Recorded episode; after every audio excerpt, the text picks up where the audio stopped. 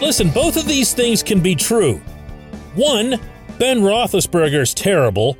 Two, taking him out of there. Wow. No. Good morning to you. Good Monday morning. I'm Dan Kovacevic of DK Pittsburgh Sports, and this is Daily Shot of Steelers, which, believe it or not, will still come your way bright and early every weekday morning, win or lose, if you're into hockey and or baseball.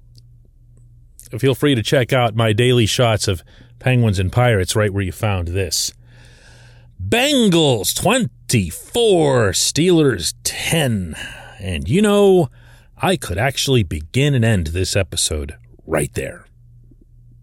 There's not a whole heck of a lot more that needs to be said. The worst loss to Cincinnati here at home since 1995. You know, since Three Rivers Stadium. And yet, neither the score nor the opponent, nor the history between these franchises comes close to summarizing how horrid this offense has become. If there's progress being made on any front, it's escaping me. If there's regression that we want to talk about, I'm all ears because I'm seeing a lot of things go backward. The offensive line, and it all starts there, don't kid yourself. There's only one topic A with this team, and there will only remain one topic A for the remainder of this season. The offensive line was worse in this game than in either of the first two. That despite facing a defensive front that wasn't bringing nearly as much heat the scope of the mistakes that were made. And there wasn't a positive in the bunch. Dan Moore, Kevin Dotson, Kendrick Green, Trai Turner, Chuks Okorafor, all of them awful. Awful. The wide receivers missing Diontae Johnson and exempting Juju Smith Schuster, not because Juju got hurt, but because Juju doesn't fit into this category, the wide receivers were awful. Chase Claypool was awful. James Washington was awful. All the drops were awful. Najee Harris had three drops himself, and they were just on little flicks behind the line of scrimmage. The tight ends weren't a heck of a lot better, if they were at all. Pat Freiermuth did have his first NFL touchdown, yay for that, but he, too, had a drop. I don't think I've ever seen this young man drop a football until this game, and I'm including practices and drills. Eric Ebron, of course, had to chime in with his own two drops, one of them just a doozy right over the middle, right between the eight and the five. So you'll notice I'm checking off virtually every box until I get to the two that matter the most. And yes, there are two. One of them is the offensive coordinator. He, who apparently ran out of plays as the Steelers faced a fourth and 10 late in the game and checked down to Najee a mile behind the line of scrimmage. Like this was this was Buffalo esque. And the only thing dumber than that was Mike Tomlin's explanation for why that play occurred. We had fired all our bullets at that juncture. Um, in terms of some of our play selection, man, um, you know, it just wasn't a good enough play to get in there. And they had obviously a picket fence, if you will, because of situations just like the conversation we were having over here. They're going to allow you to probably throw and catch the ball in front of them, but you got to do some things after that. They had a bunch of guys running along the goal line, um, like happens when it's whatever fourth and goal from the eight or nine or whatever it was. They ran out of plays. What do I even do with that? I could do the whole show just on that. They ran out of plays and thought it was okay to say that to us. What do you do with that? Oh, I'll tell you what you don't do with it. What you don't do with it is take everything that I just mentioned and include that the quarterback himself was bad and isolate the entire conversation down to, well, let's just replace Ben. This portion of Daily Shot of Steelers is brought to you by Point Park University. Choose from nearly 100 career focused programs leading to bachelor's, master's, and doctoral degrees. Choose when and how you do your studying, whether it's at Point Park's gorgeous downtown Pittsburgh campus, whether it's online, maybe a flexible hybrid format works for you. Find out more about all of this at pointpark.edu. Do not, in any way, shape, or form, interpret this as some defense of Ben. All those awful descriptions that you heard from me in the first portion of this, multiply them seven times over, and you'll have what I think about Ben's own performance. He didn't see the field. He didn't move the ball when he needed to move it. He took some of his own sacks on those rare occasions when he actually had time. And then those interceptions, the one in particular, might have been one of the worst decisions slash throws I've ever seen from Ben. And you don't need me to describe which one or to revisit it.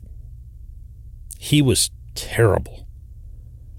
But you have nothing to gain by going to a Mason Rudolph or a Dwayne Haskins or any of the other stuff that I'm sure is bouncing all over the place.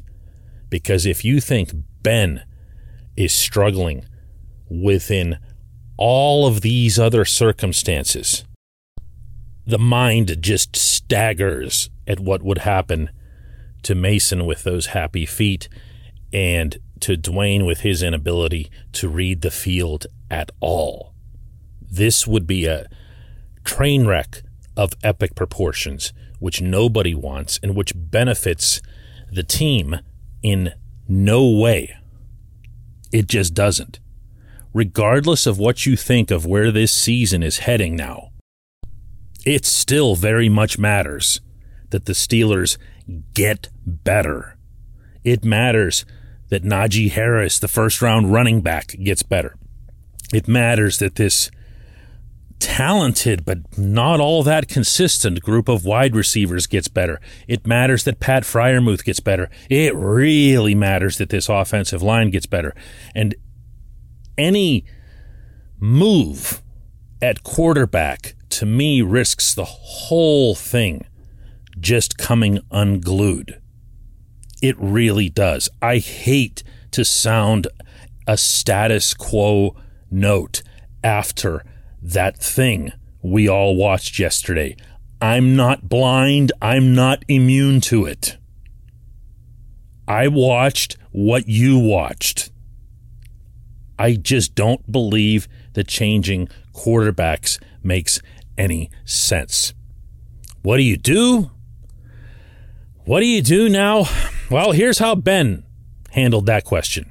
Man, we don't. We're not going to quit on it. We're not going to quit on each other, and so um, you know that that's what you know we'll see when we come in tomorrow. We'll, I want to look guys in the eye and make sure that no one else is quitting. I, I don't believe there will be any. Uh, won't get it quit from me or, or the coaching staff. So that's a pretty good answer, huh? We'll see what other answers they come up with. I just know that one of the questions isn't should you make a change at quarterback? Certainly not yet. It is week three. And just because things are going south doesn't mean you need to make it that much worse and drive the car off the edge of the cliff. When we come back, just one question.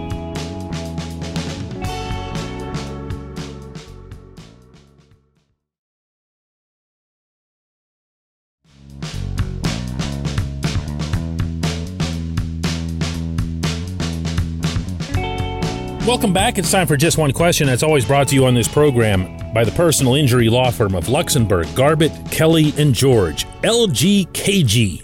They represent people who are hurt in car accidents, who need assistance with workers' comp, who filed medical malpractice claims. The attorneys at LGKG have been designated super lawyers. That means they're among the top 5% of all attorneys across the Commonwealth. Learn more about them at lgkg.com or by calling 888 842 5454. Lori Coleman has today's J1Q, and she herself labels it Evergreen J1Q. What was the point of that play call? Absolutely perfect. Matt Canada has not exactly distinguished himself in his first three games as an NFL offensive coordinator. He has no clue whatsoever as to what he wants this offense to be. Let's start there. He was kind of making fun of the concept of identity in his interview session with us last Thursday, saying, ah, oh, the identity, whatever, is to score points. No, no. An offense has an identity. It's based on the skill set in hand, but it also has a certain way that it attacks opponents. It has a certain way that it carries itself through tougher times. How does it get the lead? How does it protect the lead? I will give some credit, Lori, to the first couple of drives. Don't laugh at that.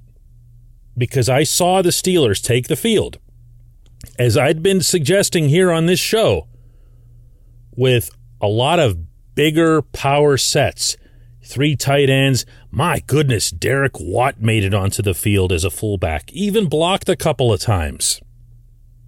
So I'm not going to be two faced about this and say, well, here's this thing that I wanted them to do, and they went out and did it, but their plan was terrible. What ended up killing those drives, as you'll recall, were penalties. Penalties were just so damaging early on. This is this is what Ben had to say about the penalties, and he's completely right. Well, yeah, penalties kill you. Um, you know, there were some drive killers in there. Um, so yeah, it's it's huge. Can't have them. It felt like every time Najee touched the ball, something good would happen and flags would fly. And then he would do it again and flags would fly. And then again. And you can say what you want about the officiating crew. I know they had a reputation coming in for throwing a bunch of flags, but that's part of the game, meaning it's part of your prep you as a football team have to know what individual officiating crews' own standards are. And these guys had thrown eight holding flags in the first two weeks alone, so you had to be on guard against this. And the Steelers clearly were not. But beyond that, where was the imagination? Where was the creativity? I saw more of Randy Fichtner Part 2 out there. All the sideways stuff, all the panic stuff, the fear of going over the middle. I thought that this game offered a chance for the Steelers' offense to assert itself. I really did. I realize now, in hindsight, how how uh, misguided that now appears because it's just a bad offense. It's a bad offense that'll occasionally do good things. And that maybe over time, some of the younger players will become more adept, more consistent. But as we're talking right now, it's just a bad offense. And that very much includes this coordinator. I appreciate the question, Lori. I appreciate everybody listening to Daily Shot of Steelers. I hope you both trust and respect that this show is going to, you know, tell it like it is.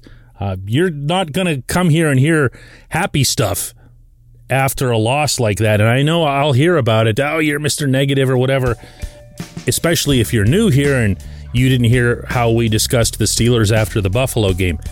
It's just a matter of calling it like you see it. I'm never going to apologize for doing that. I appreciate everybody being here, and we will, in fact, have another one of these tomorrow.